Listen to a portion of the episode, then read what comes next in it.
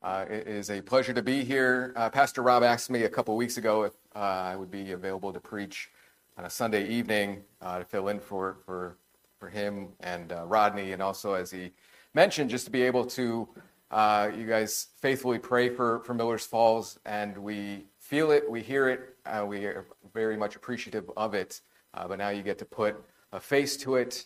Sorry it has to be this face to Miller's Falls, but again, uh, it is a wonderful blessing to uh, an opportunity to be able to serve up there in Miller's Falls and then to be here uh, with you tonight uh, on behalf of the saints there who send their warmest greetings and again appreciation for your prayers. Um, yes, as Rob said, uh, I am licensed to preach in this presbytery, uh, and I, I, sat under the preaching ministry of Pastor Brad for a number number of years in the Coventry Church. I had never been up to this church uh, in all my years in the PCA uh, until this year. Uh, I was here to be examined for, for licensure and then was here for presbytery, stood right there. Uh, looks a lot different without the whole presbytery here. Um, but uh, it is a joy to, to be here among the saints in West Springfield and to do one of the things that I love to do the most, which is to bring God's word to his people. So if you have a copy of God's word, whether in print form, electronic, or if you have it memorized, that works too. We are going to be in 1 Peter chapter 5, and we are going to read verses 1 through 4. Now, as you're turning there, 1 Peter towards the, the end of the New Testament, of course, uh, is a letter that the apostle writes to five congregations that are located in modern day Turkey, spread out across that territory Pontus, Galatia, uh, Cappadocia, Asia, Bithynia. Uh, and these congregations are made up of Jews and Gentiles, exiles, those who have been uh, sent away from their earthly homeland and now are inhabiting a strange territory amongst a strange people and are now forced to get along together, so to speak, within the church amidst an ever increasing hostile world towards the uh, growing young Christian church. So Peter writes this letter to these churches to strengthen their faith, to encourage them, to buoy their spirits, and to keep them from shrinking back and denying the Lord who has bought them with his blood. And throughout his letter, Peter uh, goes back and forth from gospel proclamation to practical, quote unquote, application of this gospel that he's declaring to them. And at the end of 1 Peter chapter 4, he, Peter ends with a sort of strange uh, section about judgment beginning at the house of God. And he, as he moves into chapter 5, now he's going to start addressing the elders within the church, showing how the severity of the confession, the name of Christ that Christians bear, as a witness to the culture, to the world around them. Again, the severity of that, the seriousness of claiming Christ to an unbelieving world Thus, how the judgment begins at the household of God and then begins even with the leadership within the church. Peter has some, again, strong, stern words, but also some sweet consolation for those, again, experiencing pressure and even uh, persecution for their faith in Christ. So, again, if you have a copy of God's Word, give your attention to the reading from 1 Peter chapter 5, verses 1 through 4. So I exhort the elders among you, as a fellow elder and a witness of the sufferings of Christ, as well as a partaker in the glory that is going to be revealed. Shepherd the flock of God that is among you, exercising oversight, not under compulsion, but willingly, as God would have you. Not for shameful gain, but eagerly, not domineering over those in your charge but being examples to the flock. And when the chief shepherd appears, you will receive the unfading crown of glory. Let's pray for the preaching and hearing of God's word. Heavenly Father, pray that as I stand here in this pulpit and speak to your people, that they would be fed by the words of eternal life that are found in your scriptures, the bread of life, the Lord Jesus Christ himself. They, your people who are sitting here, would hear not so much Mark Popovich, but rather the voice of the Good Shepherd, the Chief Shepherd, the overseer of our souls, calling to each one of us by name, leading us in paths of righteousness for your name's sake, beside still waters and green pastures, giving rest to our souls. Help us also to take seriously these words, to not take it for granted the faith, the grace, the love of God that has been given to us, but to, to realize that your words, your patience, your love towards us is designed for our repentance. Convict us of sin. Help us to, as was prayed before, turn from sin to say no to it and yes to righteous, holy living. All these things we pray in the name of Jesus. Amen. Uh, just a, a, word of note. Um, the uh, church up in Millers Falls uses the New King James Version, so um, I am probably going to reference the New King James. I'm using ESV here. My notes have New King James. This is going to mess me up uh, so much. so if, if uh, a, a, word or phrase doesn't match up with the ESV, um, uh, just go with it, I guess. But again, we come here to 1 Peter chapter 5, and the opening statements here, Peter says, I exhort the elders among you.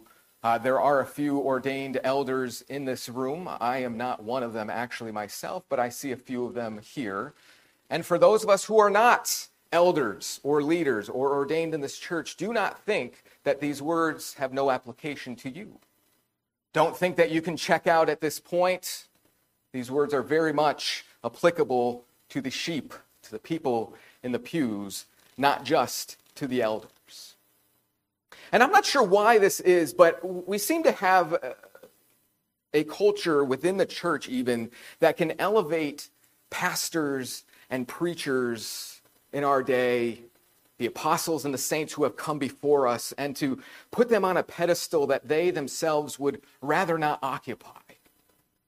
I can remember meeting R.C. Sproul one time, and I was as giddy as a fan meeting a celebrity or a famous athlete.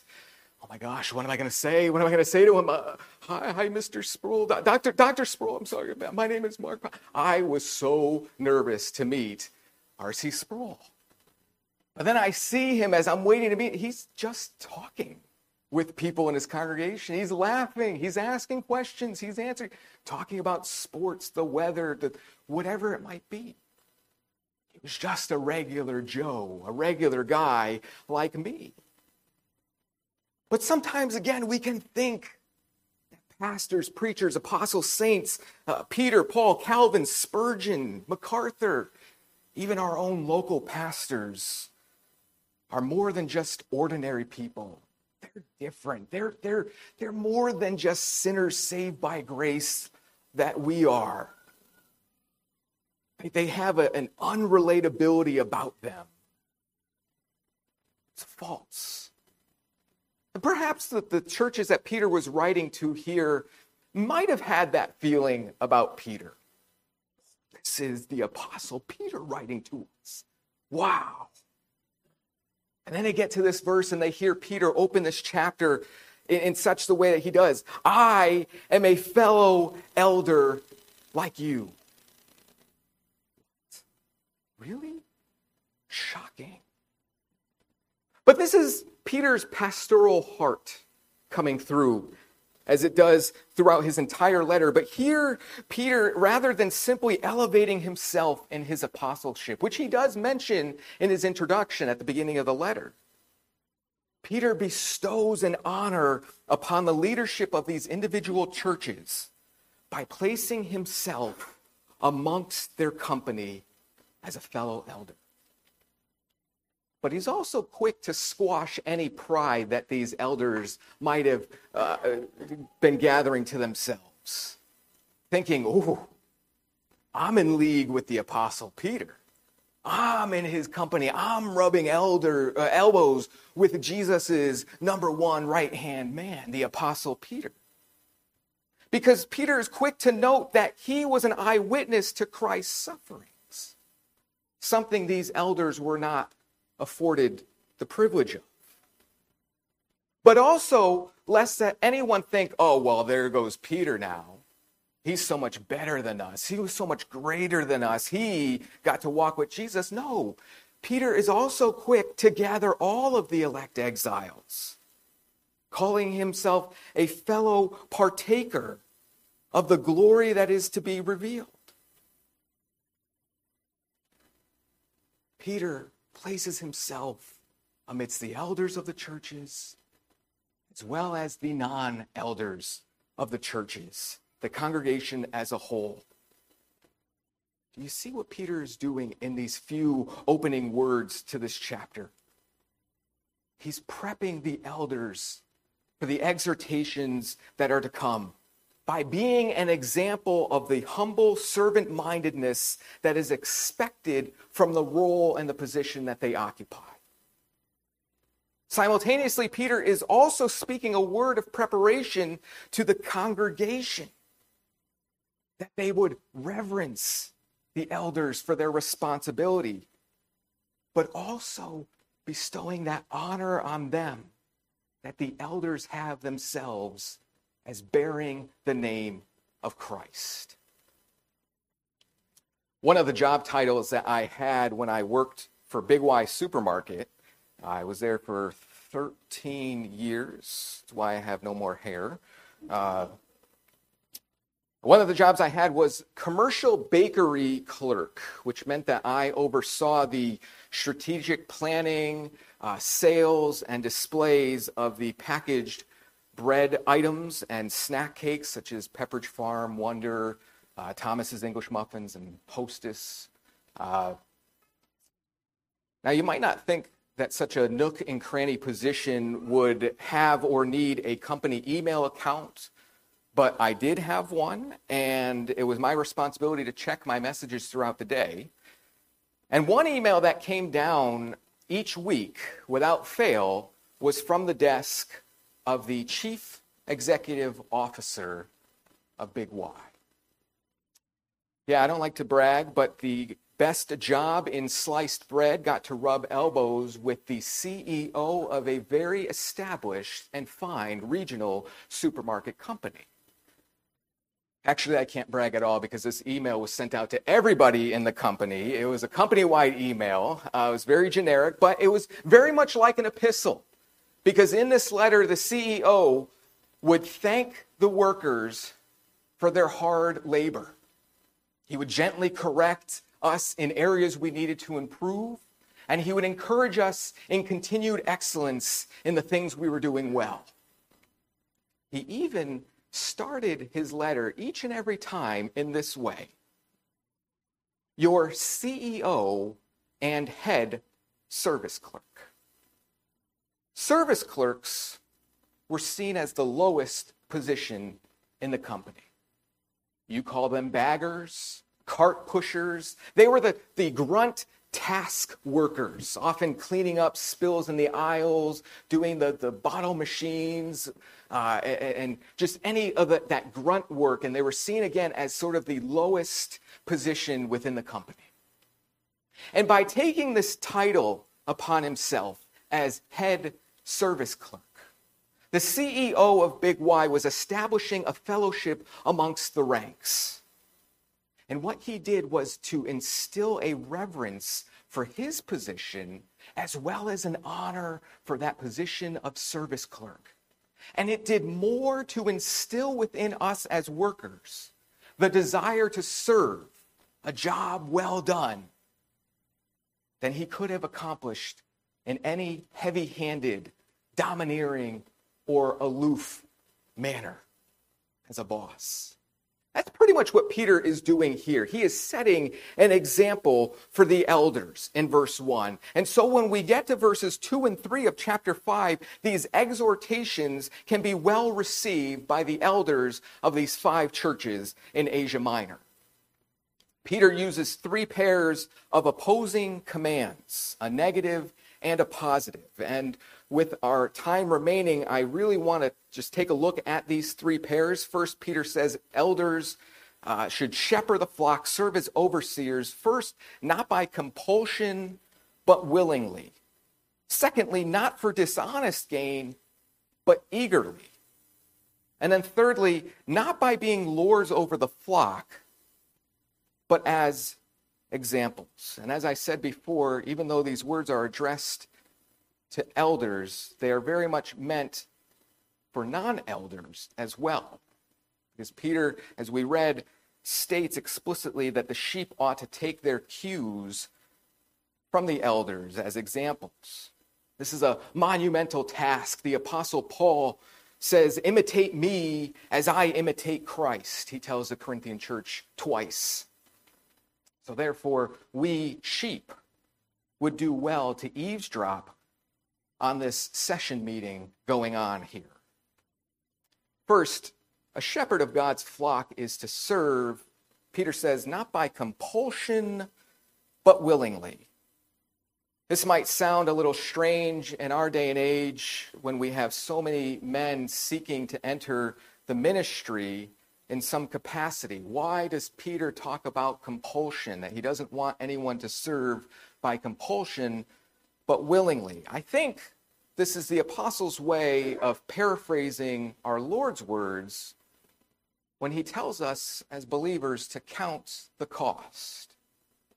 Peter doesn't want any elders forced or coerced or guilted or compelled to service without a willing heart because there is a cost that comes with associating oneself with this Jesus of Nazareth.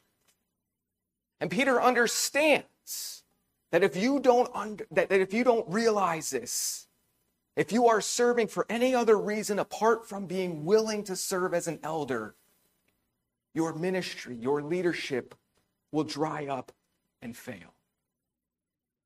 If you are compelled you are guilted, if your arm was twisted, if you are not willing and understand what, what lies ahead for you as a leader of Christ Church, and you are not going to last long. And Peter understands this himself. He is not admonishing these leaders, these elders, to do anything that he himself isn't willing and hasn't already done. He has experienced the sufferings of Christ in the body. He was told from the very lips of Jesus that what awaited him was a time when he would be led to a place he did not want to go, when he would be dressed and carried by people he'd rather not be around, signifying the death by which he would glorify God. That is what awaits you, Peter. And yet, Peter shepherds on. And he encourages any elder to do so with a similar spirit. Elders are to serve willingly, having counted the costs and understanding what is at stake. Secondly, Peter says that elders of the church ought to serve as overseers, quote, not for dishonest gain, but eagerly. This reminds me of Ezekiel chapter 34, where God denounces the greedy leaders of Israel during the time of the Babylonian exile. They are referred to as shepherds in that chapter. And they are denounced because they look out for their own gain instead of tending to God's sheep. Woe to you, shepherds of Israel, who feed yourselves! Should not the shepherds tend to the flocks. And as if that weren't bad enough, the shepherd's crime is compounded because they gain riches, they grow fat off of the sheep themselves. You eat the fat and clothe yourselves with the wool. You slaughter the fatlings, but you do not feed the flock. This is the very height of dishonest gain. Instead of the life that our true shepherd gives and gives of himself, these under shepherds bring death. All on account of serving their own selfish desires. John Calvin says here that such a person is no minister of Christ, but rather is, quote, a slave to his own stomach and purse. Paul will pick up on the severity of God's language from Ezekiel, and it's why he says that a greedy or covetous person is not qualified to serve as an elder. Such character traits disqualify anyone from shepherding, or rather, slaughtering the Lord's flock. But the flip side of this, Peter says, is the elder who serves eagerly. This is such a wonderful trait to have in a leader. Calvin calls this person one who, quote, spends himself and labors disinterestedly and gladly on behalf of the church.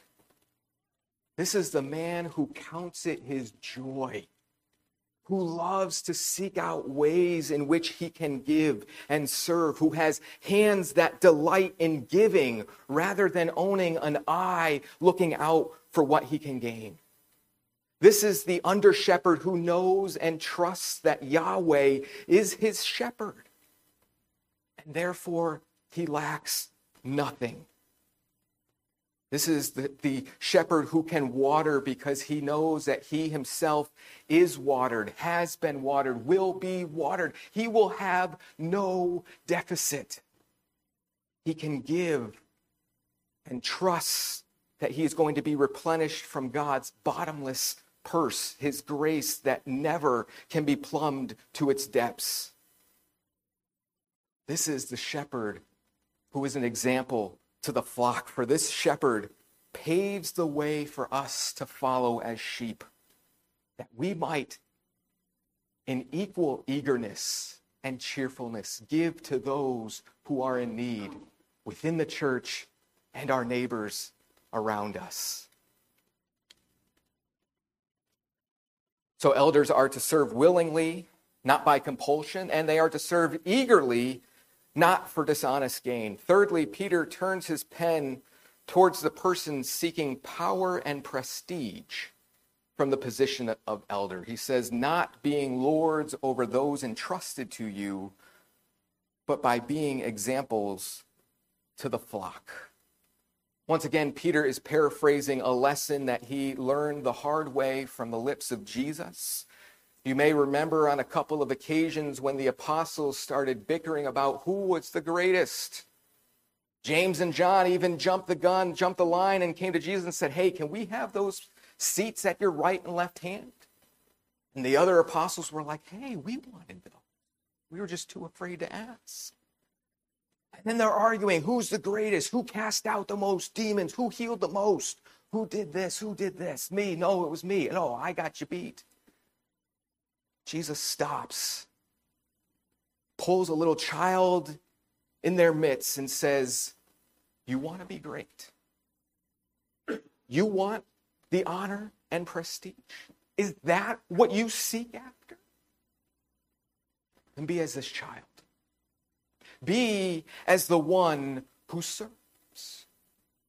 If you want the uh, honor and the prestige, if you seek greatness, seek the low positions Seek the service clerk. Seek the last place if you want to be first. Be the one who puts the sheep's well being ahead of your gain and your ego. I remember someone uh, in the Coventry church years ago who would often be approached for leadership positions, whether it was uh, nomination for elder or deacon or even just a to be to, to, to head up or lead a, a ministry or a Bible study or something like that. And uh, this man would always decline. And he would always say that he felt that he was better as second in command. He joked that he was a better follower than a leader, and that is how he desired to serve the church. He wanted to show others how to follow the example of a good leader. In reality, the elders that Peter is addressing here are second in command. Their authority is a derived authority, it is given to them. It has not been earned, it has been privileged to them. And Peter slips this stern reminder to them when he says that the elders aren't to be lords over those in your charge, those entrusted to you. Peter's hearkening back to Ezekiel 34 again, where the Lord says to the shepherds, I will require my flock at your hand. So the elder and even the believer who seeks to be an example to others of Christ, an imitation of Christ for, for those to see around them.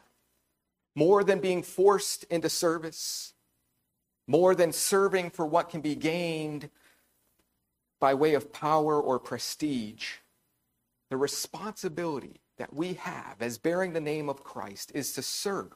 And for the elder to serve the flock in such a way that we, by seeing the under shepherd's example and service, would be encouraged to follow after the one that they follow, namely the chief shepherd, the Lord Jesus Christ. That is what is required at the elder's hand.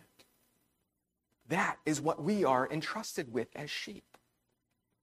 Did the elders feed the flock the bread of life? Did they lead them beside the living waters Jesus Christ? Did they show them Jesus in their words and actions such that they could imitate Christ by imitating the elders? Again, for those of us who are not ordained. Can the world hear your confession, the words coming from your mouth, and see your conduct, your actions, and get a good idea who Jesus is? Such that if they imitated you, they would in turn be imitating Christ. This is a monumental task. Very weighty. How can anyone manage it? Well, the theologian Edmund Clowney offers this gentle word. He says, Love for Christ will kindle compassion for Christ's scattered sheep, the little ones for whom he died. We draw our strength for the task of imitating Christ, being examples of Christ for others from Christ himself. Peter says in chapter 2, verse 21 of this epistle, that Christ left an example for us that we might follow in his steps. So, therefore, if we seek to stir ourselves up in our own gusto, to be imitators of Christ, to be examples of Christ for others, we will fail. We must keep the appearance of Christ, as Peter says here, at the forefront. First, to remind us of the severity of our calling. Christ will come to judge the living and the dead. He will require at our hands what has been entrusted to us. But also, we keep the appearance of Christ at the forefront because honestly, what shepherd is Peter profiling here with his description of a loving, willing service without compulsion? But Christ. What shepherd is there who can fit the bill of not serving for shameful gain, but eagerly spending himself to the point even of shedding his blood for those who hate him? Christ, of course. And what shepherd among us is there who serves not in a domineering fashion, but being an example the Lord of glory. Lord himself did not lord it over the flock, But he says, I came not to be served, though he really deserved it. He came to serve and to give his life as a ransom for many. And when we, wandering sheep, are gripped by this grace, this shepherd is my shepherd. I believe that I lack nothing in him, that my cup overflows in him, that I will dwell in the house of the Lord with goodness and mercy pursuing me forevermore. When that grips our hearts as elders, as believers, then how can we have any other response but to love and serve the Lord and his sheep, our neighbors, from a cheerful, willing, eager heart? Imitate your elders as they imitate Christ. Follow their example as they follow the chief shepherd himself. And in doing so, the church, together, collectively, corporately, will be witness to the world around us, hostile as they might be at times, of the love and greatness of our Lord Jesus Christ. He who knew no sin, yet was given up for us all, eagerly and willing, the just for the unjust, that we might be with him forever. Let us pray.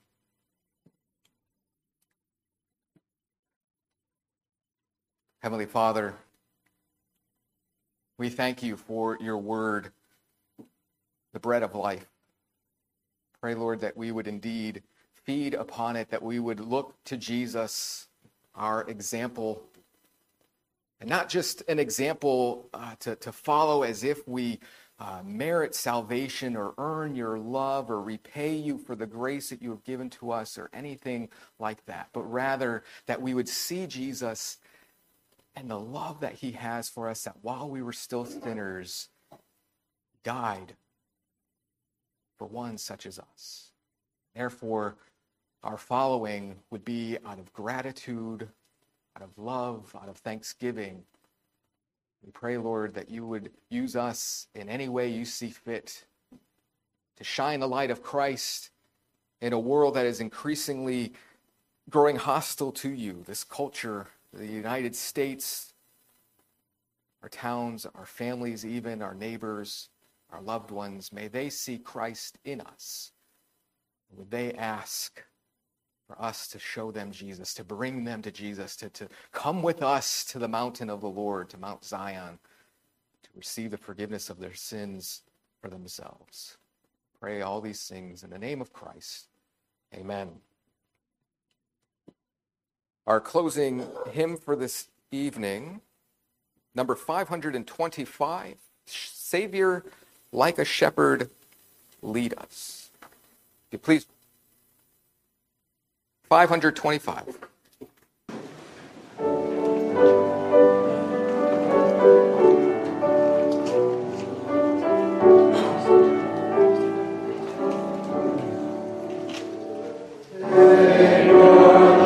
Jesus, hero, dear.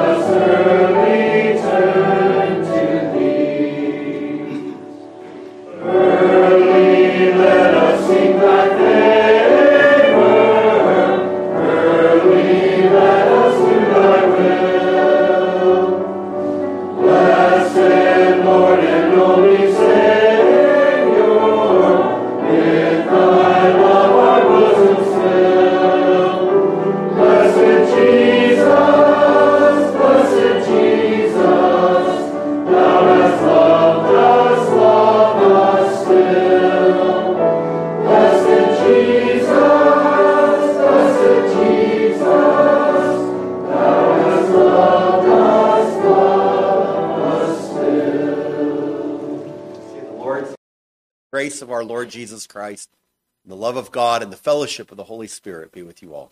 Amen.